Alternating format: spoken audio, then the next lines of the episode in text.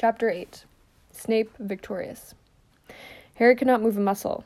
He lay there beneath the invisibility cloak, feeling the blood from his nose flow, hot and wet, over his face, listening to the voices and footsteps in the corridor beyond. His immediate thought was that someone surely would check the compartments before the train departed again.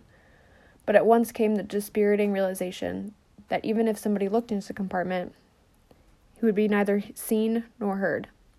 His best hope was that somebody else would walk in and step on him. Harry had never hated Malfoy more than as he lay there, like an absurd turtle on its back, blood dripping sickeningly, sickeningly into his open mouth. What a stupid situation to have landed himself in. And now, the last few footsteps were dying away. Everyone was shuffling along the dark platform outside. He could neither hear the scraping of he could hear the scraping of the trunks and the loud babble of talk.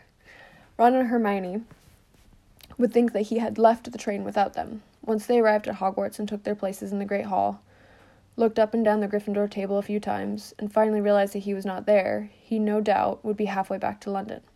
He tried to make a sound, even a grunt, but it was impossible. Then he remembered that some wizards, like Dumbledore, could perform spells without speaking, so he tried to summon his wand, which had fallen out of his hand, by saying the words, Accio wand, over and over again in his head, but nothing happened. He thought he could hear the rustling of the trees that surrounded the lake and the far off hoot of an owl, but no hint of a search being made, or even, he despised himself slightly for hoping, hoping it, panicked voices wondering where Harry Potter had gone. A feeling of hopelessness spread through him as he imagined the convoy of thestral drawn carriages trundling up the school and the muffled yells of laughter issuing from whichever carriage Malfoy was riding in, where he could be recounting his attack on Harry to Crabbe, Goyle, Zabini, and Pansy Parkinson. The train lurched, causing Harry to roll over onto his side. Now he was staring at the dusty underside of the seats instead of the ceiling. The floor began to vibrate as the engine roared into life. The express was leaving, and nobody knew he was still in it. Then he felt his invisibility cloak fly off him, and a voice overhead said, Watch her, Harry. There was a flash of red light, and Harry's body unfroze. He was able to push himself into a more dignified sitting position, hastily wipe the blood off his bruised face with the back of his hand, and raised his head over to raised his head to look up at Tonks, who was holding the invisibility cloak she had just pulled away. We'd better get out of here quickly, she said, as the train windows began obs- became obscured with steam, and they began to move out of the station. Come on, we'll jump. Harry hurried after her into the corridor. She pulled open the train door and leapt onto the platform, which seemed to be sliding underneath them as the train gathered momentum. He followed her, staggering a little on the landing, then straightened up in time to see the gleaming scarlet steam engine pick up speed, round the corner, and disappear from view. The cold night air was soothing on his throbbing nose. Tonks was looking at him. He felt angry and embarrassed that he had been discovered in such a ridiculous position. Silently, she handed him back the invisibility cloak. Who did it? Draco Malfoy, said Harry bitterly. Thanks for. well. No problem, said Tonks without smiling. From what Harry could see in the darkness, she was mousy haired and miserable looking, as she had been when he had met her at the Burrow. I can fix your nose if you stand still. Harry did not think much of this idea. He had been intending to visit Madame Pomfrey, the matron, in, w- in whom he had a little more confidence when it came to healing spells, but it seemed rude to say this, so he stayed stock still and closed his eyes. Episkey, said Tonks. Harry's nose felt very hot and then very cold. He raised a hand and felt it gingerly. It seemed to be mended. Thanks a lot. You'd better put the cloak back on, and we can walk up to school, said Tonks, unsmiling. As Harry swung the cloak back over himself, she waved her wand. An immense silvery, four legged creature erupted from, from it and shrieked off into the darkness. Was that a Patronus? asked Harry, who had seen Dumbledore send messages like this. Yes, I'm sending word to the castle that I've got you, or they'll worry. Come on, we'd better not daddle. They set off toward the lane that led to the school. How did you find me? I noticed you hadn't left the train, and I knew you had that cloak. I thought you might be hiding for some reason. When I saw the blinds were drawn, when and I saw the blinds were drawn on that compartment, I thought I'd check. But what are you doing here anyway? Harry asked. I'm stationed in Hogsmeade now, to give the school extra protection, said Tonks. Is it just you who's stationed up here, or. No, Proudfoot, Savage, Dawlish are here too. Dawlish, that Auror Dumbledore attacked last year? That's right. They trudged up the dark, deserted lane, following the freshly made carriage tracks. Harry looked sideways at Tonks under his cloak. Last year, she had been inquisitive, to the point of being a little annoying at times. She had laughed easily, she had made jokes, but now she seemed older and much more serious and purposeful. Was this all the effect of what had happened at the ministry? He reflected uncomfortably that Hermione would have suggested he say something consoling about Sirius to her. That it hadn't been her fault at all, but he couldn't bring himself to do it.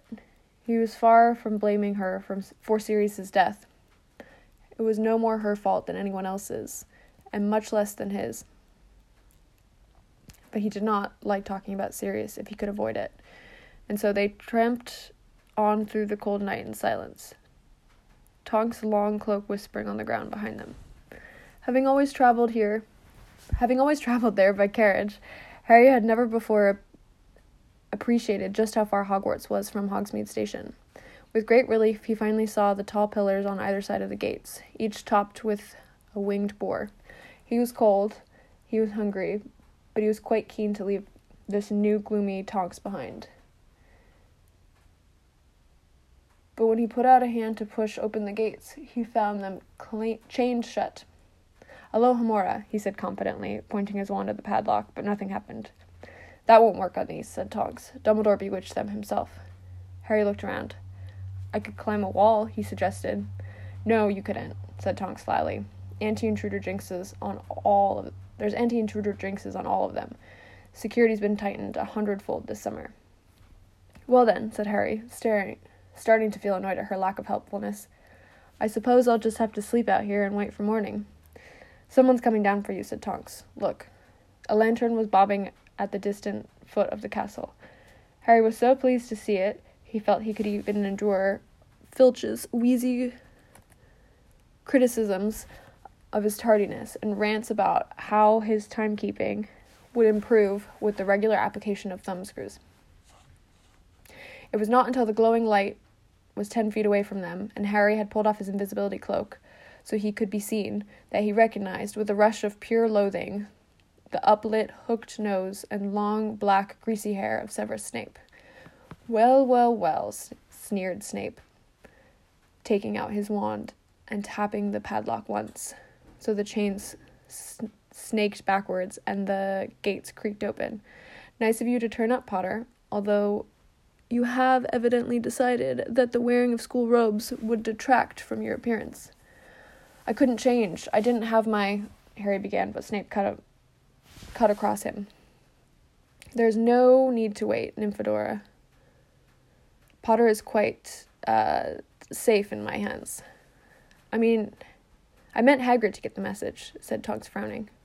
Hagrid was late for the start of term feast, just like Potter here, so I took it instead. And incidentally, said Snape, standing back to allow Harry to pass him, I was interested to see your new Patronus. He shut the gates in her face with a loud clang and tapped the chains with his wand again so that they slithered, clinking back into place. I think you were better off with the old one, said Snape, the malice in his voice unmistakable. The new one looks weak. As Snape swung the lantern about, Harry saw fleetingly a look of shock and anger on Tonks's face. Then, she was covered in darkness once more. Good night, Harry called to her over his shoulder as he began to walk up to the school with Snape. Thanks for everything. See you, Harry. Snape did not speak for a minute or so. Harry felt as though his body was generating waves of hatred so powerful that it seemed incredible that Snape could not feel them burning him. He had loathed Snape from their first encounter, but Snape had placed him forever and irrevocably beyond the possibility of Harry's forgiveness by his attitude towards Sirius.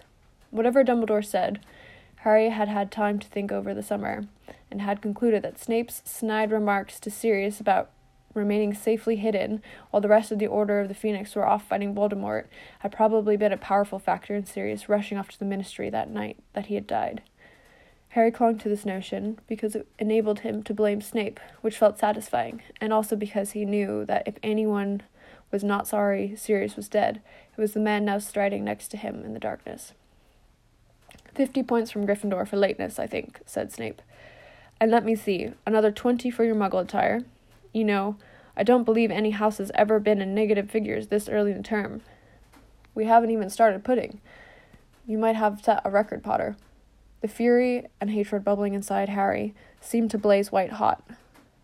But he would rather have been immobilized all the way back to London than tell Snape why he was late. I suppose you wanted to make an entrance, did you? Snape continued. And with no flying car available, you decided that bursting into the great hall halfway through the feast ought to create a dramatic effect. Still, Harry remained silent, though he had thought his chest might explode.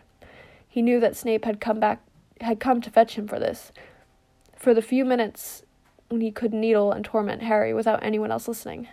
They reached the castle. They reached the castle steps at last, and the great oaken front doors swung open into the vast flagged entrance hall. A burst of talk and laughter and of tinkling plates and glasses greeted them through the the doors standing open into the great hall. Harry wondered whether he could slip his invisibility cloak back on, thereby gaining his seat in the long Gryffindor table, which, inconveniently, was the farthest from the entrance hall, without being noticed. As though he had read Harry's mind, however, Snape said, No cloak. You could walk in so that everyone sees you, which is what you wanted, I'm sure. Harry turned on the spot and marched straight through the open doors. Anything to get away from Snape. The great hall, with its four long house tables and its staff table set at the top of the room, was decorated as usual with floating candles that made the plates below glitter and glow. It was all a shimmering blur to Harry, however, who walked so fast that he was passing the Hufflepuff table before people really started to stare. By the time they were standing up to get a good look at him, he had spotted Ron and Hermione, sped along the benches towards them, and forced his way in between them. Where have you. Blimey, what have you done to your face? said Ron, goggling at him along with everyone else in the vicinity. Why, why? What's wrong with it? said Harry, grabbing a spoon and squinting at his distorted reflection. You're covered in blood, said Hermione. Come here. She raised her ha- her wand, said, Tergeo, and siphoned off the dry blood, the dried blood. Thanks, said Harry, feeling his now clean face. How's my nose looking? Normal, said Hermione anxiously. Why shouldn't it? Harry, what happened?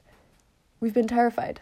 I'll tell you later, said Harry curtly. He was very conscious that Ginny, Neville, Dean, and Seamus were listening in. Even nearly headless Nick, the Gryffindor ghost, had come floating along to eavesdrop. But, said Hermione. Not now, Hermione, said Harry, in a darkly significant voice. He hoped very much that they would all assume he had been involved in something heroic, preferably involving a couple of the Death Eaters or a Dementor. Of course, Malfoy would spread the story as far and wide as he could, but there was always a chance it wouldn't reach too many Gryffindor ears. He reached across Ron for a couple of chicken legs and a handful of chips, but before he could take any take them, they vanished, to be replaced with puddings. You missed the sorting anyway, said Hermione, as Ron dived for the large chocolate gâteau. Hat say anything interesting? asked Harry, taking a piece of treacle tart. More of the same, really advising us all to unite in the force of our enemies, you know. Dumbledore mentioned Voldemort. Dumbledore mentioned Dumbledore mentioned Voldemort at all? Not yet. But he always saves his proper speech for after the feast, doesn't he? It can't be long now. Snape said Hagrid was late for the feast. You've seen Snape? How come? said Ron, between frenzied mouthfuls of gâteau. Bumped into him, said Harry evasively. Hagrid was only a few minutes late, said Hermione. Look, he's waving at you, Harry. Harry looked up at the table, the staff table, and grinned at Hagrid, who was indeed waving at him. Hagrid had never quite managed to comport himself with the dignity of Professor McGonagall, head of Gryffindor House, the top of whose head, um, the top of whose head came up to somewhere between Hagrid's elbow and shoulder, as they were sitting side by side. and he was looking disapprovingly at this enthusiastic greeting. Harry was surprised to see the divination teacher, Professor Trelawney, sitting on Hagrid's other side.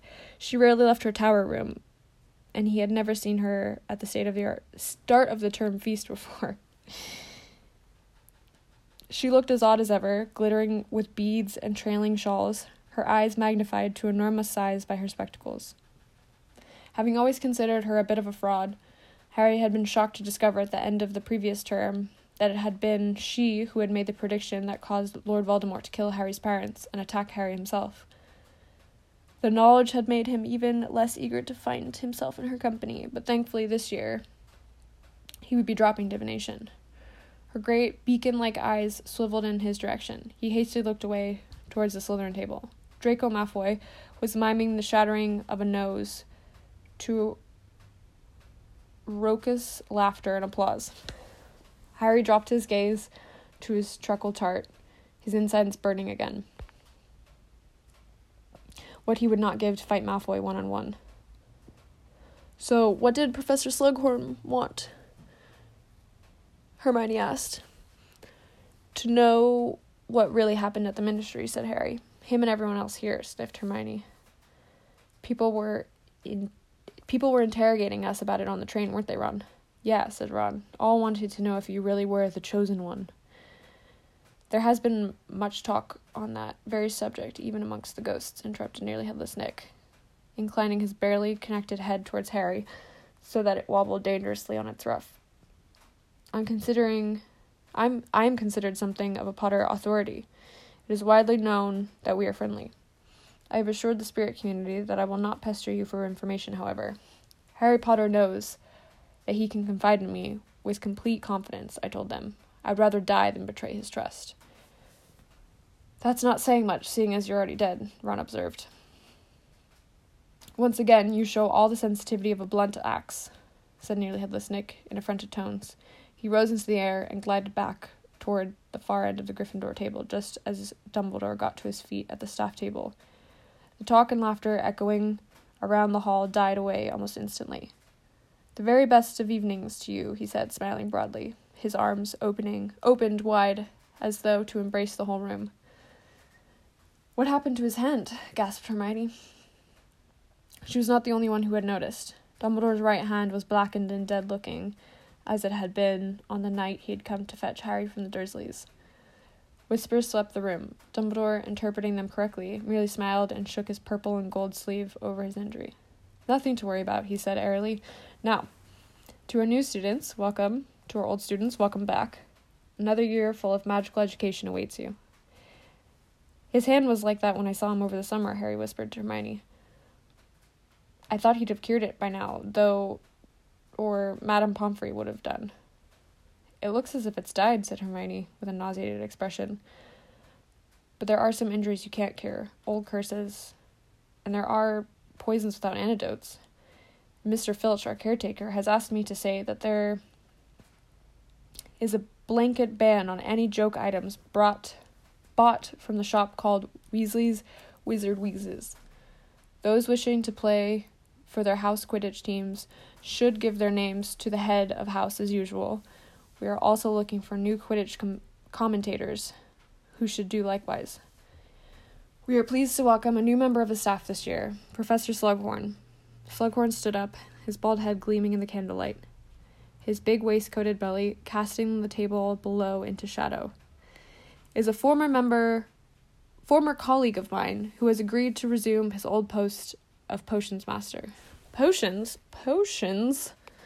The word echoed all over the hall as people wondered whether they had heard right. Potions, said Ron and Hermione together, turning to stare at Harry. But you said. Professor Snape, meanwhile, said Dumbledore, raising his voice so that it carried over all the muttering, will be taking over the position of Defense Against the Dark Arts teacher. No, said Harry so loudly that many heads turned in his direction. He didn't care. He was staring up at the staff table, incensed. How could Snape be given the Defense Against the Dark Arts job after all this time? Hadn't it been widely known for years that Dumbledore did not trust him to do it? But Harry, you said Slughorn was going to be teaching Defense Against the Dark Arts, said Hermione. I thought he was, said Harry, racking his brains to remember when Dumbledore had told him this. But now that he came to think of it, he was unable to recall Dumbledore ever telling him that Slughorn would be teaching. what Slughorn would be teaching. Snape, who was sitting on Dumbledore's right, did not stand up at the mention of his name. He merely raised a hand in lazy acknowledgement of the applause from the Slytherin table. Yet Harry was sure he could detect a look of triumph on the features he loathed so much. Well, there's one good thing, he said savagely. Snape will be gone by the end of next year. What do you mean? asked Ron. That job's jinxed. No one's lasted more than a year. Quirrell actually died doing it. Personally, I'm going to keep my fingers crossed for another death. Harry, said Hermione, shocked and reproachful. He might just go back to teaching potions at the end of the year, said Ron reasonably. That Slughorn bloke might not want to stay long term. Moody didn't. Dumbledore cleared his throat. Harry, Ron, and Hermione were not the only ones who had been talking. The whole great hall had erupted in a buzz of conversation at the news that Snape had finally achieved his heart's desire.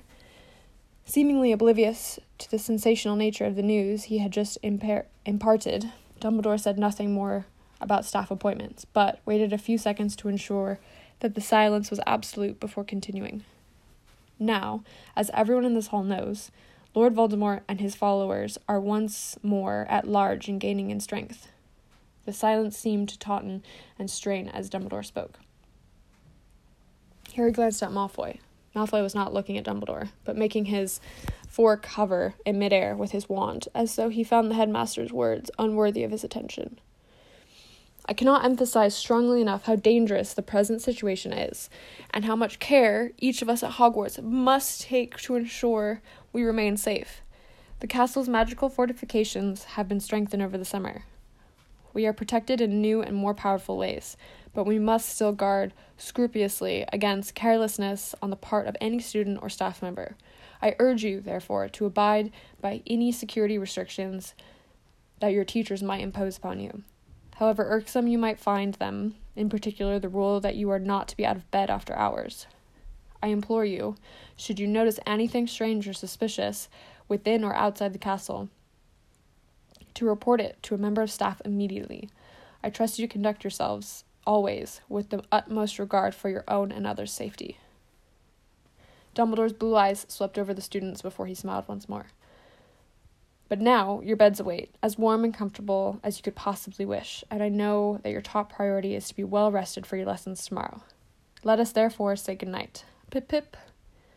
With the usual de- deafening sc- scraping noise, the benches were moved back and the hundreds of students began to file out of the great hall towards their dormitories.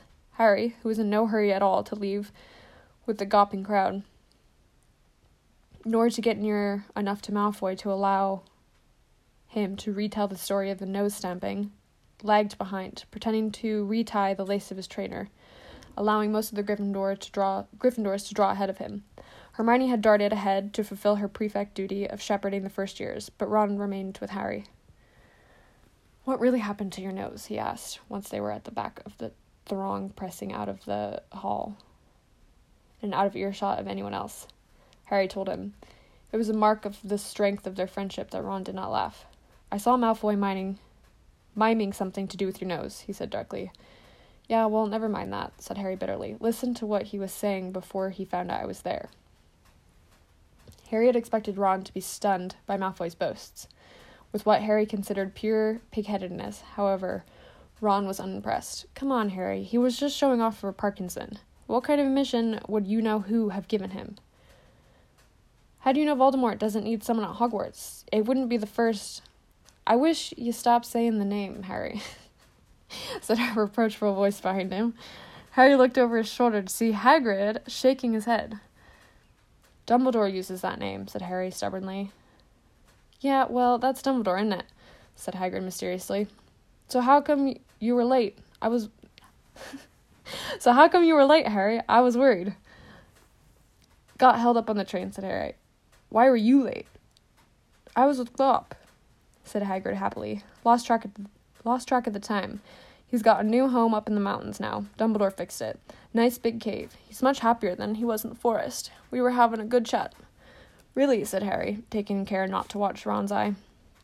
The last time he had met Hagrid's half brother, a vicious giant with a talent for ripping up trees by the root, his vocabulary had comprised his vocabulary had comprised five words, two of which he was unable to pronounce properly. Oh yeah, he's really come on, said Hagrid proudly. You'd be amazed. I'm thinking of training him up as me assistant. Ron snorted loudly, but managed to pass it off as a violent sneeze. They were now standing beside the oak front doors. Anyway, I'll see you tomorrow. First lesson straight after lunch. Come early. And you can say hello to Buck, I mean, Witherwings. Raising an arm in cheery farewell, he headed out of the front doors in the darkness. Harry and Ron looked at each other. Harry could tell that Ron was experiencing the same sinking feeling as him. You're not taking care of magical creatures, are you? Ron shook his head. And you're not either, are you? Harry shook his head too. And Hermione, she's not, is she? You're not taking care of magical creatures, are you? Harry shook his Ron shook his head. And you're not either, are you? Harry shook his head too. And Hermione, she's not, is she? said Ron. Harry shook his head again. Exactly what Hagrid would have. Harry shook his head again. Exactly what Hagrid would say when he realized his three favorite students had given up on his subject. He did not like to think.